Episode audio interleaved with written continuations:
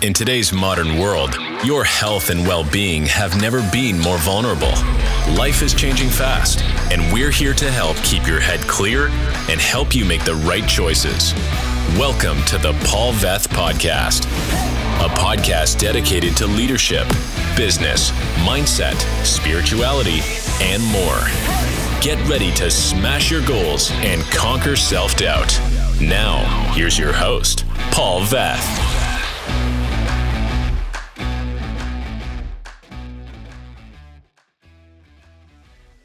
Ik ben me ervan bewust dat ik deze podcast moet opnemen. Omdat ik zeker weet dat het helpt voor veel mensen. Dat is ook echt de reden dat ik deze podcast opneem. Ik weet niet of dat er iets van een lijn in zit. Uh, natuurlijk zit hier altijd wel in uh, maar normaal gesproken weet ik ook wel een beetje waar ik begin, waar ik eindig en wat dan een soort van het midden is. Maar nu heb ik werkelijk waar geen idee. Ik heb deze aflevering eerder ook opgenomen en toen moest het net voordat ik een sessie ging opnemen. Of toen had ik een half uur de tijd, dus het moest binnen een half uur. En daardoor kwam de boodschap niet helemaal naar voren die ik juist wil meedelen. Of jou wil meegeven. En dat wil helemaal niet zeggen dat deze aflevering een half uur gaat duren. Dat weet ik gewoon nog niet. Misschien wordt die juist korter. Nu, nu ik het een tweede keer inspreek. Uh, maar dat gaan we wel vanzelf merken. Dit is in ieder geval een disclaimer vooraf. In deze aflevering wil ik het dus met je hebben over um, iets, een situatie of een tweetal situaties.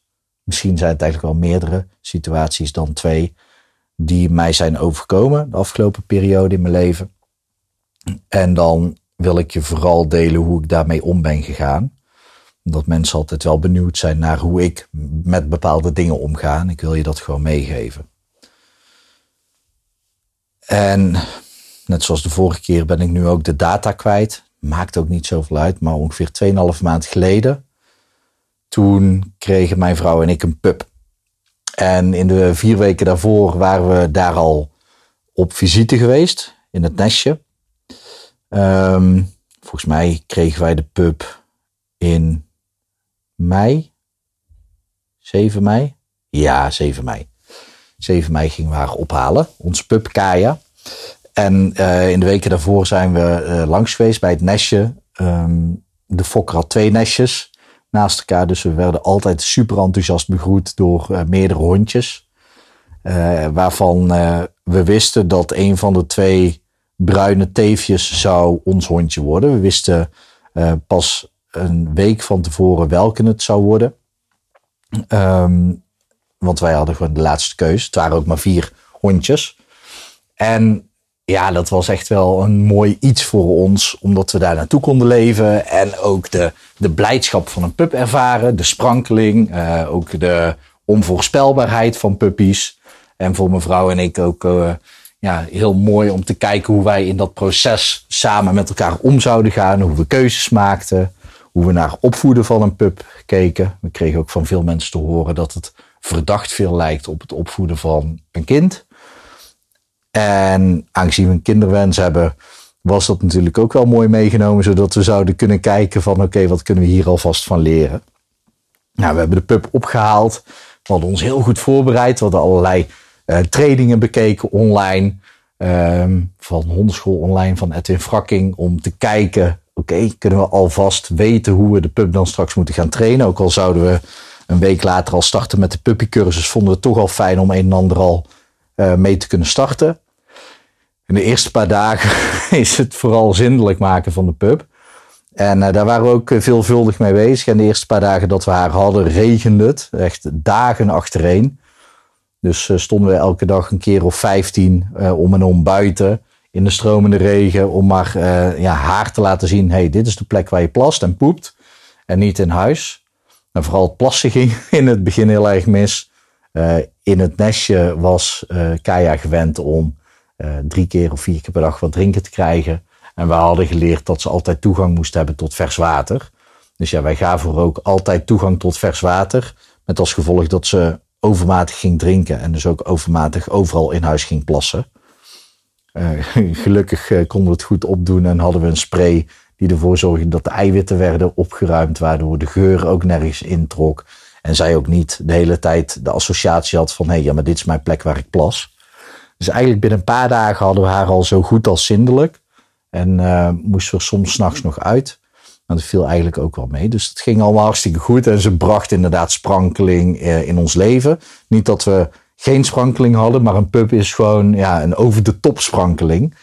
Dus we waren extreem blij met haar in die periode. En uh, het was ook fantastisch om achteraf gezien dan haar soms aan broekspijpen te hebben hangen. Of uh, ondeugend op de bank te zien zitten als je even naar de keuken liep.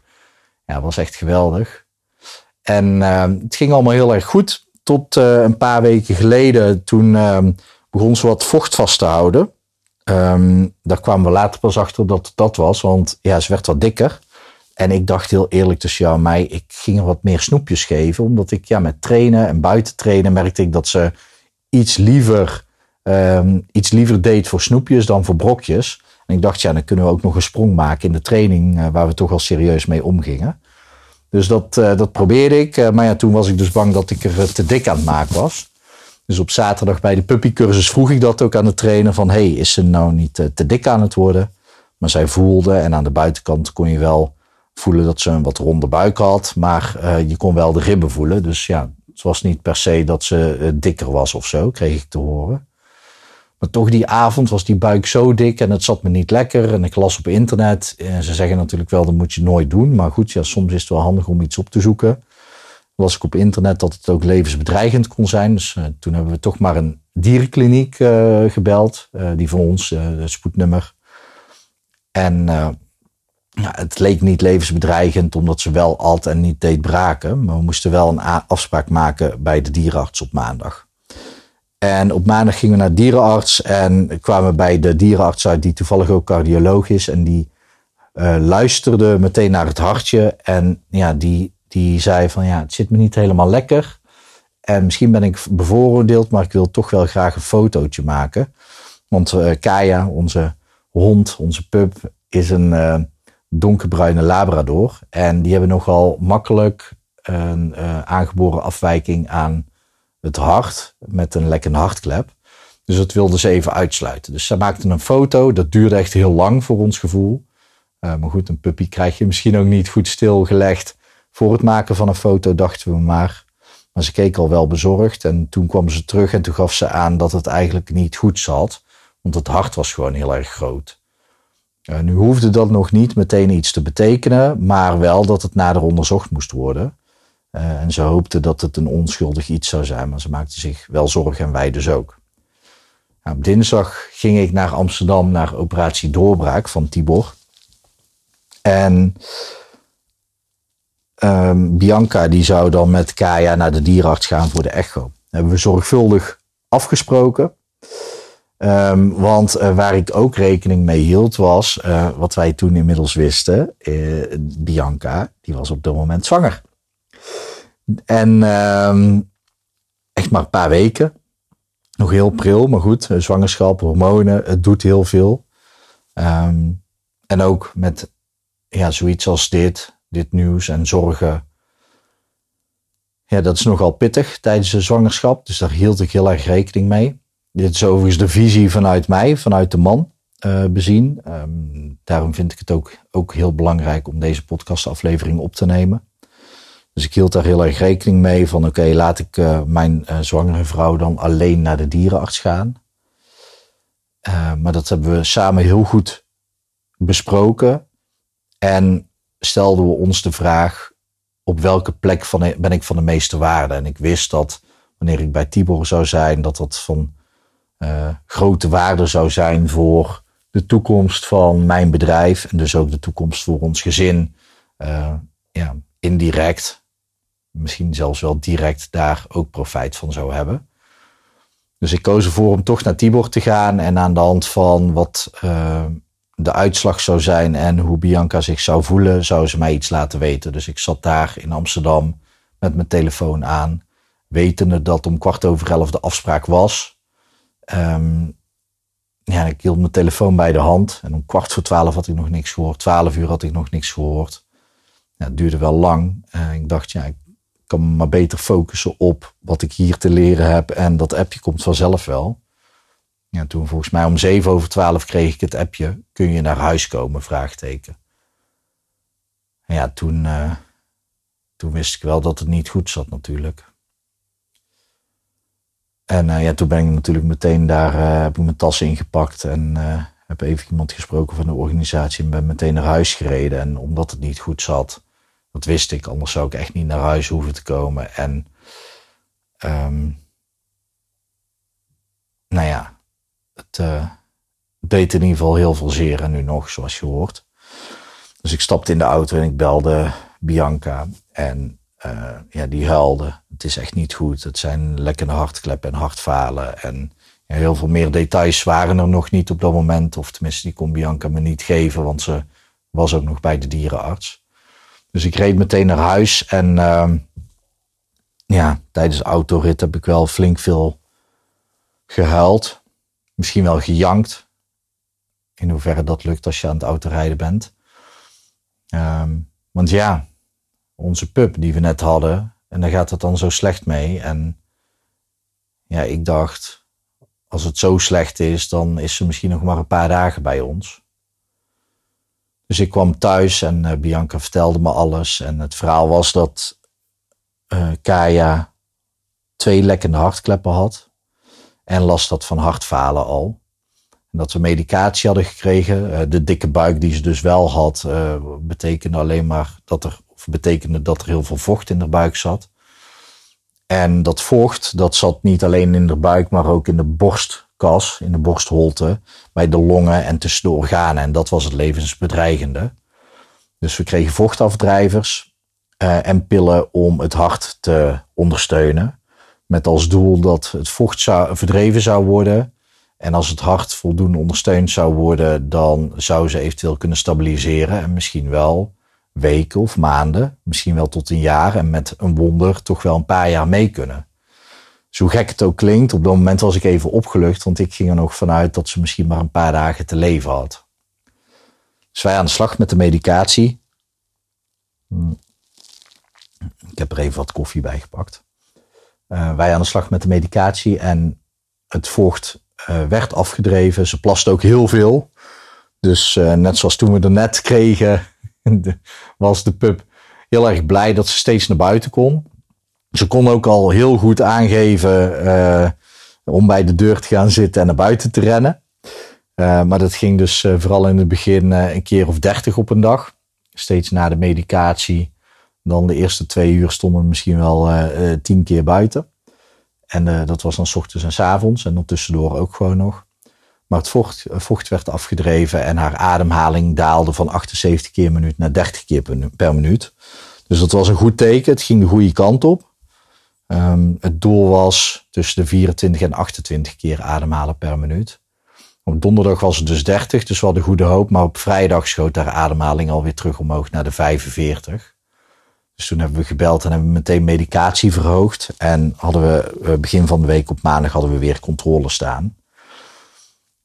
Um, maar ja, de ademhaling daalde maar niet. En we, we maakten ons wel zorgen. We kregen wel die eerste paar dagen weer een blije Kaya terug. Die weer uh, deed racen. Weer stoute dingen aan het doen was. Uh, weer lekker aan het spelen was. Weer lekker aan het rennen was. En daarvoor was ze vooral aan het, aan het liggen. En we hebben ook al eerder signalen gehad dat ze vermoeid was. Maar toen was het 33 graden buiten. En ook bij de puppycursus dachten ze... ja, de ene hond heeft er meer last van dan de ander. En ze is chocoladebruin. Ze heeft het gewoon te warm. Ja, bleek dus dat ze gewoon iets aan haar hart had. Maar goed, wij terug naar de dierenarts en daar kregen we te horen dat de medicatie niet voldoende aansloeg. Dus hebben we nog een keer een verhoging gehad, deze keer met extra ondersteuning voor de hart. Want het moest echt gestabiliseerd worden, want anders zou het echt niet lang meer duren. En ja, dat doet natuurlijk ontzettend zeer, want op het moment dat je een pup neemt, dan gingen wij, en elk mens gaat er dan vanuit dat je een hond voor 10 of 12 jaar hebt. Uh, in dit geval wel een Labrador, die gaat dan ongeveer 10, 12, 13, 14 jaar mee. En je gaat er niet zomaar vanuit dat het um, korter duurt. Dus ja, we, we hadden echt veel pijn daarvan. Maar ja, in diezelfde week hadden we ook de echo van de baby. En daar zagen we een hartje kloppen. En dat ging de goede kant op. Want Bianca had echt wel last van zwangerschapsverschijnselen. Uh, gekke dingen eten. Klein beetje opgeblazen buik. Hormonen die alle kanten opvlogen. En dan in combinatie met het verdriet rondom Kaya en extreme vermoeidheid. Uh, was dat nogal wat. Um, maar ik vind dat ze het echt fantastisch deed. En uh, ja, we hoopten gewoon dat Kaya bij ons zou blijven. En uh, het was dus heel dubbel, want aan de ene kant waren we afscheid aan het nemen van Kaya. En toch hadden we nog een beetje hoop voor Kaya. En aan de andere kant waren we blij omdat we ook gewoon ons konden focussen op het krijgen van een baby en de babykamer en dat soort spulletjes uitzoeken. Dus het was de hele tijd een beetje een weegschaal. En dan vooral wat, wat mij heel erg hielp, en, en Bianca ging daar ook gewoon in mee, uh, die, die kijkt er eigenlijk ook hetzelfde naar, is ja, het is ook ons ego die ons vertelt, hey, je hebt twaalf jaar een pup, of uh, twaalf jaar een hond, en ja, op het moment als dat dan niet het geval lijkt te zijn, dan is het ons ego die dat moet loslaten. Die, ja, wij bedenken ook maar dat het twaalf jaar is, terwijl, ja, waarom zou je niet gewoon twee of drie of vier maanden van een pup kunnen genieten? En dat het dan ook genoeg is. En juist daardoor, doordat we die gedachten hadden, konden we ook intenser en dieper genieten van de aanwezigheid van Kaya. En ook dieper genieten van de zwangerschap. Omdat ja, opeens werden we met onze neus op de feiten gedrukt dat alles eindig is. Inclusief, uh, inclusief ons eigen leven. En ja, ik vond het echt heel mooi om dat, om dat zo in mijn hoofd en in mijn hart om te kunnen buigen. Van hé, hey, ja, wie bepaalt de tijd die je samen gegeven is? Op het moment als het dan korter is, ja, dan doet dat zeer omdat mijn ego graag wil en wenst van ja, ik, ik wil dat het twaalf jaar is. Maar ja, dat is niet de realiteit. De realiteit was al lang geen twaalf jaar meer. Nog steeds met een wonder een paar jaar. En ja, hoe minder goed de medicatie aansloeg, hoe meer ik dacht van ja, straks is het maar een paar maanden. En uh, toen hadden we, dus dat was op maandag bij de, bij de dierenarts, dat ze te horen kregen, oké, we moeten echt harder uh, eraan trekken. Hier heb je hartmedicatie. Om er maar voor te zorgen dat het hart stabiliseert. Want zolang dat niet het geval zou zijn, ja, dan zou het dus maar over een paar weken gaan. Dus wij hebben elke dag die ademhaling in de gaten gehouden. En ja, het bleef zo rond de 45. Soms een dag erbij van 38 of 34. Dus hadden we wat hoop, maar ze ademde ook zwaar. En als ze had gespeeld, was ze echt uitgeput. En ze was nog blij. Ze ging blij naar mensen toe. Hier in de buurt ook. Iedereen kent haar, want ja, naar iedereen is ze blij. Ook naar andere hondjes toe. Naar volwassenen, kinderen vindt ze fantastisch. Dus ja, steeds wanneer we buiten waren geweest en ze had even gespeeld, moest ze bijkomen. Maar ze was altijd wel blij en dat was voor ons ook wel belangrijk. toen hadden we op vrijdag hadden we nog een, eh, een hartjespreekuur bij de verloskundige. En uh, ja, dat was dus ook slecht. Daar kwamen we erachter dat het hartje van de baby was gestopt met kloppen. Bij ongeveer 9,5 week zwangerschap. En we hadden dus heel erg het idee van, oké, ja, de hond is verdrietig en de baby, dan kunnen we ons daarop richten. Maar ineens kwamen we erachter, hé, hey, met de hond gaat het super slecht, die is misschien nog maar een paar weken hier. En de baby is er niet eens meer. En ja, Bianca en ik kijken toch naar zielen in huis, wezens in huis. Ja, en op dat moment, net daarvoor dachten we nog, ja, we zijn met vier wezens, vier zielen in huis. Nou, Kaya zou misschien nog maar een paar weken leven. We hoopten natuurlijk nog dat die medicatie zou aanslaan, zodat ze langer mee zou gaan. Maar toen we bij de verloskundige zaten en het duurde te lang voordat er iets op het scherm ging knipperen, wat zou duiden op een kloppend hartje. Hoe meer we beseften dat we binnen een paar weken weer maar terug met z'n tweeën zouden zijn. Wat fantastisch is met ons samen maar totaal niet waar we op hoopten en waar we naartoe aan het leven waren. Ja, en wat, wat er toen gebeurde was toen we naar buiten liepen, zakte de wereld bij mijn vrouw onderuit. Die stortte in elkaar. En wat wij allebei hebben is dat op het moment als het met de een slecht gaat, dan blijft de ander staan. Wat echt super fijn is. Dus ik, ik steunde haar en ik voelde wel echt intens verdriet, maar niet zoals zij. En ik geloof ook dat het voor de vrouw ook anders is en op een andere manier heftig is. Misschien ook wel heftiger, maar ja, dat valt zo moeilijk te vergelijken. En zij was natuurlijk dag en nacht zich ervan bewust dat, dat er een baby in haar groeide. En ja, die zwangerschapshormonen waren ook gewoon nog aanwezig, dus ze had daar ook nog last van. En toen gingen we dus een weekend in van rouwen om de baby en hopen dat Kaya het wel zou overleven. Maar ja, dat ging ook de verkeerde kant op. Na een paar dagen, gelukkig hadden we dat weekend wel momenten samen. Genoeg tijd ook samen. Om hierin te staan. Want ook daarin is, ja. Wij verwachten maar dat alles altijd goed gaat. Terwijl, en lazen we daarna, in 15% van de gevallen gaat een zwangerschap helemaal niet goed. En dat is dan wel wat we hopen en, en waar we vanuit gaan. Maar als dat niet is, dan doet dat echt wel even flink zeer. Ja, onze focus lag nog wel op Kaya. En op dinsdag gingen we naar de dierenarts. En er was gewoon nul verbetering. Het ging eigenlijk alleen maar slechter. En toen zei de dierenarts, ja, je moet ook wel gaan nadenken over inslapen. En ik dacht, ja, dan bedoelt ze over een paar weken. Dus ik vroeg, maar bedoel je dan over een paar weken? Of wanneer is het, uh, is het voor haar niet meer fijn? En toen zei ze, ja, het is nu al niet meer fijn. En toen, uh, en toen brak ik ook wel even. Om de beurt met Bianca, zoals net gezegd. Want ja, dan, dan weet je, oké, we moeten ergens de komende tijd ook een keuze maken om Kaya te laten gaan. En uh, ja, we houden gewoon zielsveel van Kaya, ook al is ze zo'n korte tijd bij ons. Ja, zo'n beestje die verovert je hart direct. Als we dat al zien bij de mensen in de buurt die afgelopen weken ook al met tranen in hun ogen aanhoorde dat ze last had van hartfalen en dat ze misschien maar een paar maanden te leven hadden, had. Ja, als dat voor die mensen al heftig is, dan, dan ja, voor ons ook gewoon. Vooral omdat wij een hele toekomst in ons hoofd hadden gebouwd met haar. Wat natuurlijk oneerlijk is, want dat is egoïstisch.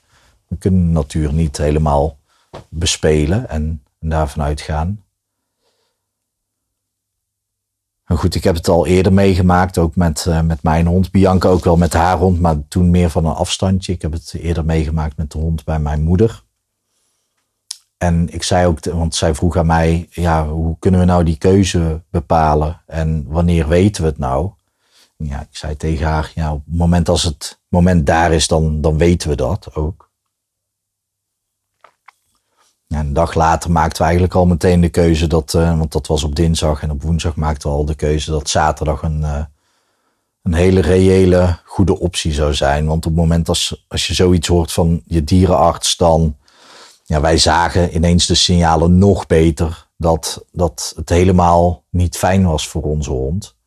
En natuurlijk was ze heel vaak nog blij en speelde ze ook heel fijn met haar uh, vriendjes in de buurt. Vooral met Jax, haar beste vriend. Vond ze fantastisch om met hem te spelen. Echt fantastisch. En uh, dat liet ze natuurlijk ook veel gebeuren. Maar ja, daarna, als ze dan had gespeeld, moest ze gewoon drie uur liggen slapen. En ja, een pup slaapt veel, maar als een pup wakker wordt, dan ja, springt hij en dan race hij. En ja, als ze met Jax had gespeeld, dan kon ze gewoon de rest van de dag eigenlijk niks meer. Of als ze s'avonds had gespeeld, de volgende ochtend was ze hartstikke sloom. Het klopte gewoon niet meer. Dus we maakten de keuze voor de zaterdag. We hebben nog wel erover nagedacht om via alternatieve therapie nog iets te proberen om daarmee bezig te zijn. En om eerlijk te zijn, bracht dat alleen maar wat onrust. Um, in plaats van de berusting in zaterdag is het klaar. Um, het is wel logisch dat we daar toch nog aan denken. En ook wel egoïstisch aan de ene kant. Aan de andere kant ja, geloof ik natuurlijk ook wel in alternatieve dingen. Uh, waarvan, waarbij ik het woord alternatief gek vind, aangezien ik zelf hypnotherapeut ben en dat ook onder alternatieve geneeswijze valt. Al zie ik dat gewoon totaal niet zo. Ik zie dat als een, ja, een hele goede manier om, om dingen op te lossen. Uh, maar ja, een hond hypnotiseren gaat helaas niet op, op de manier zoals bij mensen. Dus ik weet niet hoe ik het had kunnen doen bij Kaya om haar hartkleppen wel te laten sluiten. Dus ja, op zaterdag uh, zouden we haar wegbrengen. En in de tussentijd merkten we ook allebei dat het stukje verlies van baby een beetje naar de achtergrond verdween. Daar stonden we natuurlijk ook wel bij stil, maar Kaya was zo op de voorgrond, omdat we, ja, die hadden we nog, dus daar konden we ook mee knuffelen, konden we ons op focussen. En we wisten ook, ja, komende zaterdag is dan het afscheid in de ochtend. Dus kon ze nog een paar keer spelen met haar beste vriendje Jax. Dat vonden we het belangrijkste. We zijn nog een keer naar het bos gegaan, omdat ze dat heel erg leuk vond. En we zijn nog een keer naar het terras geweest, omdat ze daar ook heel erg blij van werd. We hebben natuurlijk super verwend met paté en leverpastei en dat soort dingetjes. Allemaal snoepjes. Maar om eerlijk te zijn, ze at ook steeds minder graag snoepjes. Uiteindelijk uh, de leverpaté uh, uh, en worst. Ja, daar was ze echt nog gek op. Maar al het andere, dat, uh, vond ze gewoon niet meer fijn om te eten. Het kostte haar gewoon te veel moeite. En uh, ja, op zaterdag brachten we haar naar de dierenarts. En uh, rende ze super blij naar binnen. Uh, want daar kreeg ze in haar ogen, in elke kamer is ze wel een keer geweest, kreeg ze altijd leverpastei. Of leverpaté, ik weet niet wat het precies is. Iets met lever en paté. En, nee, een leverpastei is iets anders, hè? Ja. Maar het doet er niet toe. In ieder geval kreeg ze daar altijd lekkere dingen. Dus toen was ze super enthousiast, super enthousiast naar de hondjes en mensen. Dus zelfs uh, toen we haar gaan, gingen laten inslapen, renden ze daar enthousiast naartoe.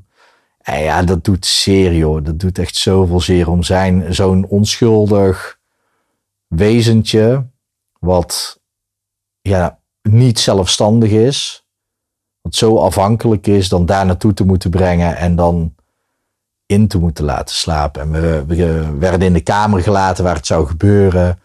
En uh, ze zou eerst een prikje krijgen, uh, waardoor ze zou gaan slapen. En dan daarna via een infuus zou ze uh, stoppen met leven. En ze, ze zei al, oké, het eerste prikje om haar in slaap te brengen, dat kan even pijn doen. Dan blaft ze misschien of piept ze even. Uh, maar daarna uh, heeft ze er als goed geen last meer van en valt ze vrij snel in slaap. Nou ja, kaya en leverpaté, dat maakt niet uit. Dan kun je van alles doen. Dus ze kreeg het prikje en na twee seconden keek ze wel even om van, hé, hey, wat gebeurde er nou? Maar het, uh, het prikje zat er al lang in en zij was gewoon lekker aan het genieten van de, van de paté. En ehm, ja, echt al heel snel, binnen 30 seconden was ze in slaap gevallen. Um, als een hond zo in ehm, volgens mij was het zelfs een narcose, valt, dan valt ook de tongetje naar buiten. Dus daar konden we het al aan zien. Dat tongetje kwam echt al heel snel naar buiten. Ja, en dat liet wel gewoon zien hoe slecht haar conditie al was. Voor ons dan, hè. Dat is uh, voor ons uh, de uitleg die we eraan gaven. En ook, uh, ja, ze zei dus eigenlijk dat het vijf tot tien minuten zou duren voordat ze in die slaap zou vallen. Maar ja, ze was echt vrij snel in slaap gevallen helemaal gelukkig kwispelend van de paté die ze net op had. En vol liefde van uh, een huilend, uh, huilend baasje, of huilende baasjes. Want, uh, nou ja, het was meer janken. Ik zat echt te janken daar, want oh, wat doet dat zeer. Um, maar het mag ook, want ik, ik ben me er zo van bewust dat vroeger, en dan heb ik het over voor 2012, voelde ik niks. En als er dan een keer verdriet kwam, werd mijn keel eerst dichtgeknepen, deed het echt zeer in mijn keel. En nou, uiteindelijk kwam er echt wel vanuit mijn diepste ziel kwam er dan verdriet en dat kwam er dan echt even in horten en stoten uit. En nu kon ik het gewoon echt eruit laten stromen en kon ik het helemaal doorvoelen. En ja, dat klinkt misschien gek, maar het is ook een fantastisch, um, een fantastisch diepe ervaring. Echt een diepe, rijke ervaring van het leven. Door die zo grondig te doorvoelen en zo bij aanwezig te zijn bij dat verdriet, wat alleen maar liefde is voor, in dit geval voor mezelf, Kaya en Bianca. Welke volgorde weet ik niet eens op dat moment. Uh, gewoon alleen maar een stroom van liefde die eruit kwam. Gewoon van het houden van elkaar. En uh, ja, toen ze eenmaal sliep, uh, kwam de rust ook bij ons. En ja, uiteindelijk toen het infuus werd ingezet om haar hartje te doen laten stoppen. Ja, dat duurde ook niet eens een halve minuut. Dus haar conditie was dusdanig slecht dat het gewoon heel snel over was. Wat voor ons echt een bevestiging was dat we het juiste deden. Maar man, man, man. Het is, het is heel verdrietig. Ik zou het vroeger pijnlijk hebben gevonden, maar nu is het gewoon heel erg verdrietig en, en mooi en diep. En, en ja, echt een, een. Het is een ervaring in het leven die, die erbij hoort en eentje die ook ervaren mag worden. Zo zie ik het echt en zo voelt het ook echt. Um, ja, het is geen lichte, lichte liefde. Het is geen lichte energie. Het is uh, zware energie. Ja, en dat was afgelopen zaterdag. Het is nu maandagavond. En uh, we hebben zaterdag en zondag echt tijd voor onszelf genomen. Om de woonkamer een beetje schoon te maken en op te ruimen. We hebben uh, bijna alle speeltjes aan, aan Jax kunnen geven. Zodat hij ook de geur van Kaya nog bij zich heeft. En ja, nou, dat doet, dit, dit voel ik nog wel heel erg, want bij ons is het wezentje weg. En wij snappen dat, maar een Jax bijvoorbeeld, die, we waren daar zaterdagavond even en Jax had een hele mooie afscheidsboodschap geschreven. Oftewel, een bazinnetje van uh, Jax had dat natuurlijk voor ons gedaan, maar wel uit naam van Jax. En dat was fantastisch mooi. En uh, ja, die kinderen hebben ook echt voor ons hele mooie dingen gemaakt. Dus het hele gezin heeft heel erg goed voor ons gezorgd en ons heel veel liefde gegeven. Heel veel lichtheid en blijheid opgeleverd.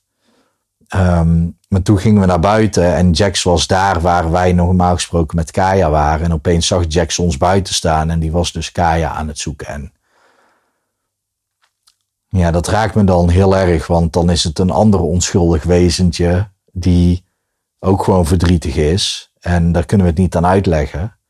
En dan ook twee jongere kinderen erbij die, die op hun manier het ook aan het verwerken zijn en daarin zulke mooie dingen delen. En ja, ik vind dat prachtig. Ik, ik vind het echt, echt bijzonder hoe, hoe zo'n wezen als Kaya zoveel verbinding en liefde heeft samengebracht in onze buurt, in mijn hart, in het hart van mijn vrouw, in de, harten samen nee, ik ben daar gewoon heel erg dankbaar voor. Dus ja, ook net voordat, uh, voordat ze echt in een diepe slaap viel, zei ik ook nog dankjewel voor alles, Kaya. Als je het verhaal van mijn moeder kent, um, dan, uh, dan begrijp je hoe belangrijk die woorden voor mij zijn. Dus dat zijn de, de belangrijkste woorden die ik tegen iemand kan zeggen. Maar ik ben oprecht ook dankbaar voor alles en iedereen die haar zoveel blijheid heeft gebracht. Ja, geweldig. Maar dit weekend hebben we dus de ruimte genomen om daar afscheid van te nemen. En komt ook nog meer de rouw naar boven van uh, ja, de miskraam die nu op gang aan het komen is.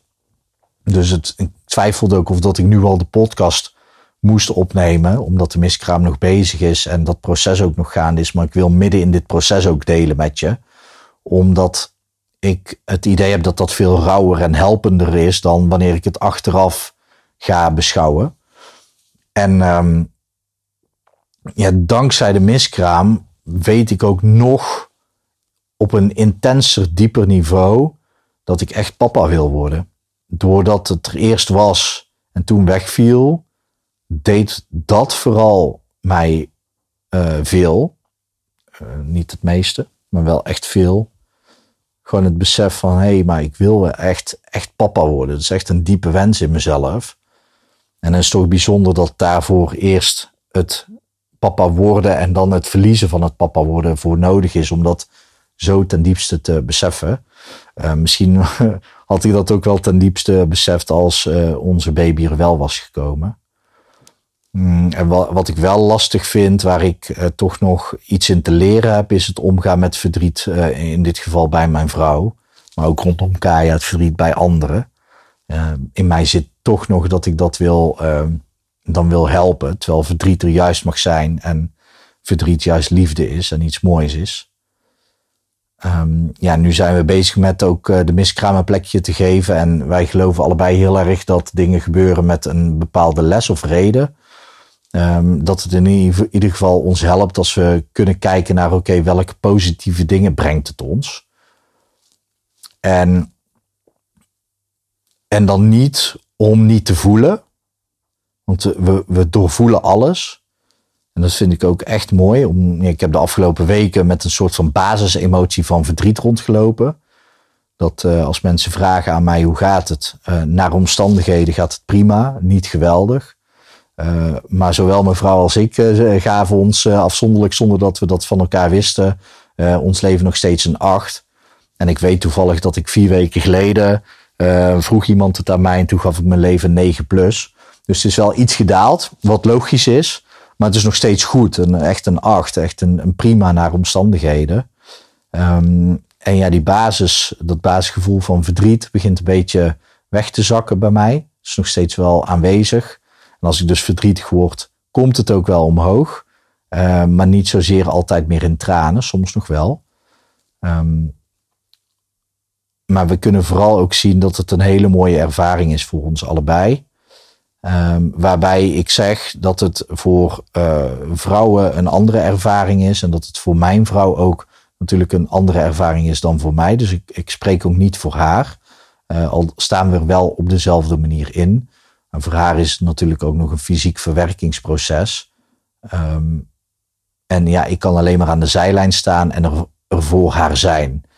En haar proberen te begrijpen. En vanuit dat begrip ook uh, steeds aan haar te vragen: wat kan ik voor jou doen? Hoe kan ik jou het beste helpen? En als ze het even niet weet, dan help ik haar gewoon door een keuze te maken daarin. Uh, ik denk dat dat een hele mooie, krachtige manier is. Ik merk dat dat goed werkt. Uh, dus vandaar dat ik dit ook met je deel. Um, want soms weet ze het gewoon even niet. Wat ook logisch is, want er gebeurt gewoon heel veel hormonaal, fysiek, emotioneel. En uh, ook die, dat dubbele verdriet en dat dubbele rouwen, dat liep een beetje door elkaar. Waarbij Kaya dus meer op de voorgrond was en het verlies van de baby meer op de achtergrond. En het was wel aanwezig, maar daardoor kreeg uh, het verliezen van de baby niet voldoende ruimte. Overigens wil dit helemaal niet zeggen dat wij helemaal geen papa en mama meer gaan worden, want we snappen ook wel dat er echt nog uh, een paar kansen komen. Ik zeg een paar omdat we inmiddels, uh, mijn vrouw is 38, ik ben 40, dus we gaan wel naar een leeftijd toe dat de kansen wat minder worden. Um, maar we gaan er gewoon voor en hebben er eigenlijk ook nog alle vertrouwen in dat het gaat lukken. Um, we vinden het wel belangrijk dat dit allemaal goed verwerkt wordt. En dat we dus niet wegstoppen, maar echt doorvoelen. Ik wil dit vooral met je delen, omdat dit gewoon een rauw verhaal is van hoe ik het heb ervaren. Wat mijn gedachten erover zijn. Welke acties we ondernemen, hoe we er naar kijken. En ik hoop dat jou dat helpt uh, als je zelf in zo'n proces zit. Of uh, überhaupt helpt in wat voor proces je ook zit. Want je kan de, deze gedachten, deze mindset, deze manier van kijken naar het leven en de wereld natuurlijk op heel veel situaties plakken. Um, het is niet de meest vrolijke podcast eh, geworden, uiteraard. Maar wel een diepere, intense podcast. Um, ja, ik weet niet of dat er nog dingen zijn die ik nu nog zou willen delen met je. Uh, over dit onderwerp. ja, het, is dus nog gaande, de, de miskraam. Dus het kan zijn dat ik nog een, een opvolging hiervan maak. Uh, maar dat, uh, dat beloof ik nog niet. Ik wilde dit vooral alvast eruit hebben. Omdat het nu dus zo rauw aanwezig is. En ja, geniet van, van je leven hoe het nu is. En weet dat morgen niet is beloofd. Dat is belangrijk. En dat je ook gewoon niet weet hoe de komende jaren van jouw leven eruit zien. En op basis daarvan is het gewoon heel erg belangrijk dat je altijd bewust bent van welke keuzes je maakt. En dat tijd het allerbelangrijkste is in je leven. Um, in combinatie met, vind ik, verbinding. Uh, want hoe dieper je met jezelf verbonden bent, hoe dieper je ook met anderen kunt verbinden.